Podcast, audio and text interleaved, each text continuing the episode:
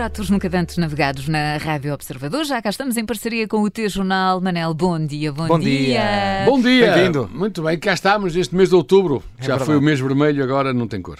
É um mês um bocado insípido. Oh Manel, hoje temos aqui um restaurante com um nome realmente invulgar. Conta lá o que é que sabe sobre este Porta-Enxerto. Quem é que dá o nome de Porta-Enxerto? Quem é que dá? Não é? É esquisito, não é? Eu próprio devo dizer que porque é que eu fui pela primeira vez a este restaurante. Exatamente, isto é para a técnica de marketing, exatamente por causa do nome. Fico curioso. Porta-Enxerto, o que é que será isto? Sim. Porta-enxerto, mas que terá um enxerto numa porta, a porta entra-se pela janela em vez da porta. É que inventei... um nome muito familiar, pois, que anda no ouvido. Pois. E então pus-se investigar para saber o que é que representava, o que é que significava este Porta-Enxerto. E então este nome é um nome ligado às vinhas, mas às vinhas, que remete para a filoxera. Essa tragédia que atacou a Europa em meados do século XIX. Atacou a Europa através das vinhas, claro, não foi propriamente como o ataque da Rússia. O Porta-Enxerto foi uma das formas de combater a doença nessa altura. E por isso, a primeira coisa que posso já dizer é que todos os vinhos que têm o Porta-Enxerto estão de perfeita saúde, como é evidente. Pois, claro.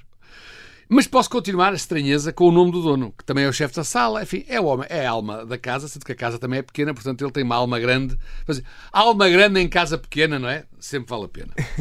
E que se chama Hermenegildo, portanto também em termos de estranheza. Sim.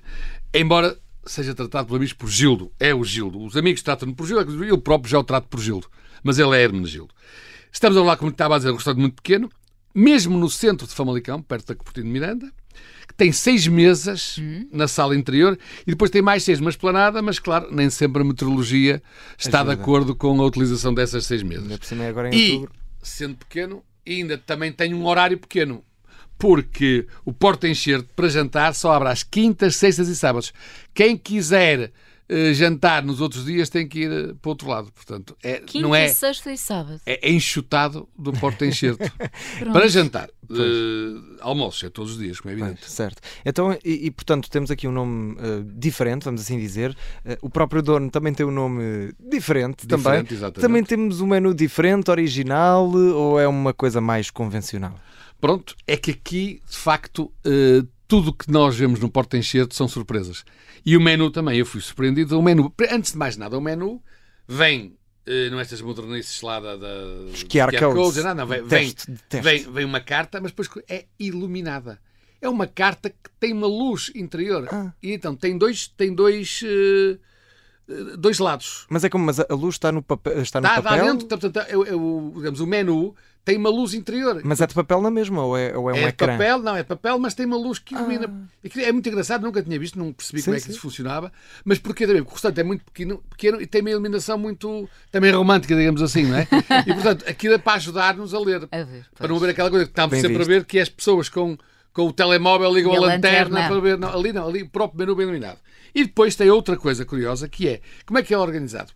De cima para baixo, tem um grupo de empratados, um grupo de tapas, um grupo de couveres e charcutaria e um grupo de doces e diárias ao almoço. Portanto, é assim que está o menu. Eu nunca vi isto em mais lado nenhum.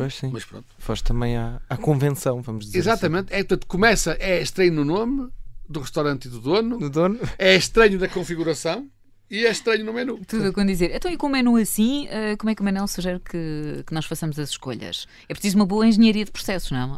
Eu acho que isto não é, pois. Isto tem que se... Não sei se devemos falar ao Fernando Santos para ele nos dar uma tática, mas é preciso uma tática. E eu, quando fui para lá, não ia preparado, não tinha estudado. Não tinha estudado a matéria. Teve que ser um bocadinho de acordo com ele, com o Gildo a dar-me dicas e tal, mas agora que já fui lá mais vezes, eu acho que para 2 pessoas, não é? Que é um restaurante típico para irem 2 ou 3 pessoas, não é para grupos, não é um restaurante de grupos, é um restaurante pequeno para ir 2 pessoas, um casal, ou há 4 pessoas, pronto, 2 casais, amigos. Eu acho que 2 empratados e 2 tapas chegam bem.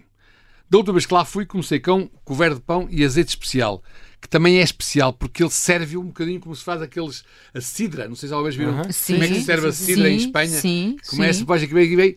O azeite é especial e para um pratinho de azeite muito pequenino, ele levanta a garrafa até para aí 2 metros. Uau. E aquilo fica lá e não percebo como não expira. Ele tem uma técnica que fica impecável. É um espetáculo dentro do próprio espetáculo. Portanto, continuamos com as coisas estranhas. Depois, nas tapas e nos empratados, escolhemos um aveludado de camarão com grelos e ovos em revuelto, que vem de uma espécie de uma... Também depois todas as...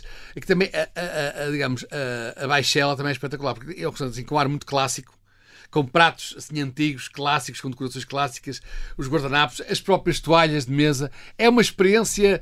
Parece que, enfim, não estamos a recuar ao tempo do Porta-Enxerto, não é? Sim, sim, mas sim. Mas é uma viagem no tempo, portanto. Tirando a comida que, enfim, é mais moderna, são sabores mais atuais, mas tudo o resto que nós vemos, desde a decoração,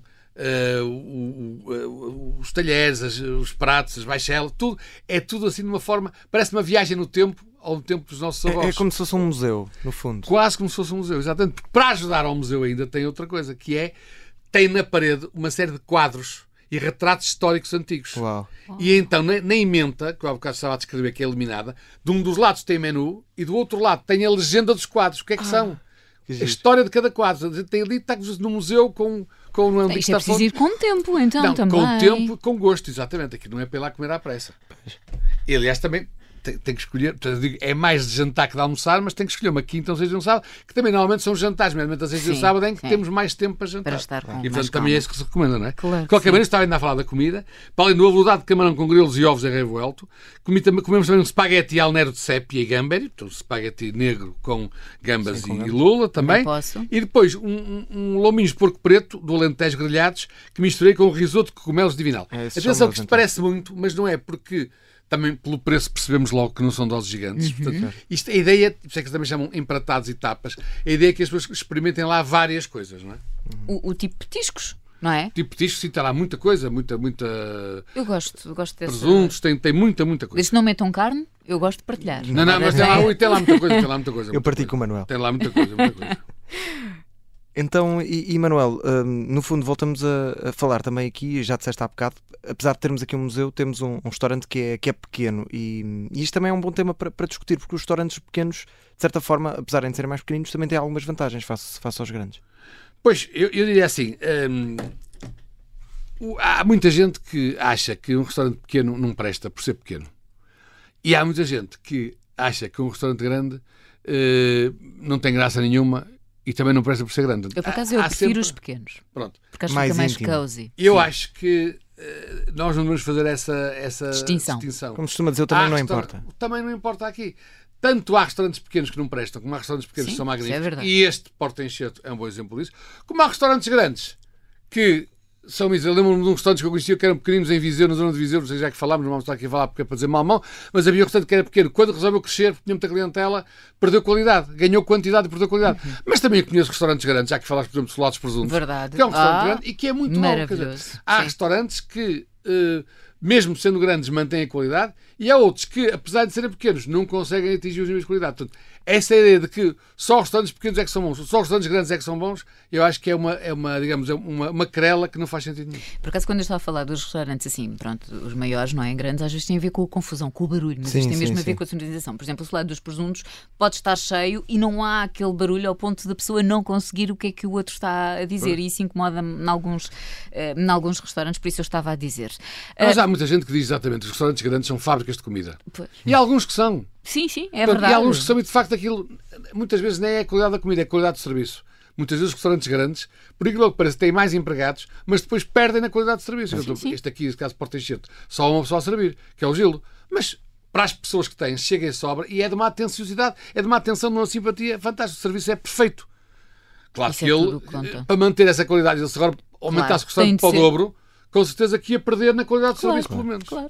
Há que fazer opções. Exatamente. E vamos a uma sobremesa para o Manel. Eu ia dizer para o Manel. Também pode ser para o Manel. Temos alguma? Destaca? Temos. Eu, da sobremesa, que gosto lá mais é o pão de ló. Ele tem um pão de ló úmido, muito bom. E também um tiramisu. Também aquela zona é muito boa. Um tiramisu também. Tem um tiramisu que também recomendo. Pronto, alinhas, pão de ló. O pão de ló, talvez, apesar de não ser a minha sobremesa favorita. Mas também, não, André, também te vou dizer uma coisa. Já aqui falámos e vamos falar muitas vezes de restaurantes em que as sobremesas vale a pena esperar por elas. Eu acho que aqui, nos empratados e nas tapas, eu acho que fica mais... Fica mais. Não quer dizer que não posso comer uma sobremesa, mas não é um restaurante em que se vá por causa de uma sobremesa. Claro que sim.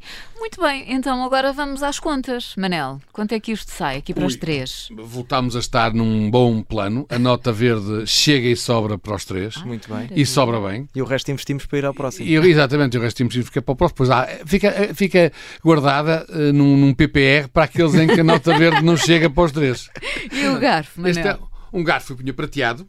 Okay. É um restaurante pequeno, tem muita qualidade, mas eu acho que, tendo em conta outros que já aqui falámos parecidos, um garfo prateado fica muito bem. Muito bem, então temos aqui um garfo prateado para Porta-Enxerto.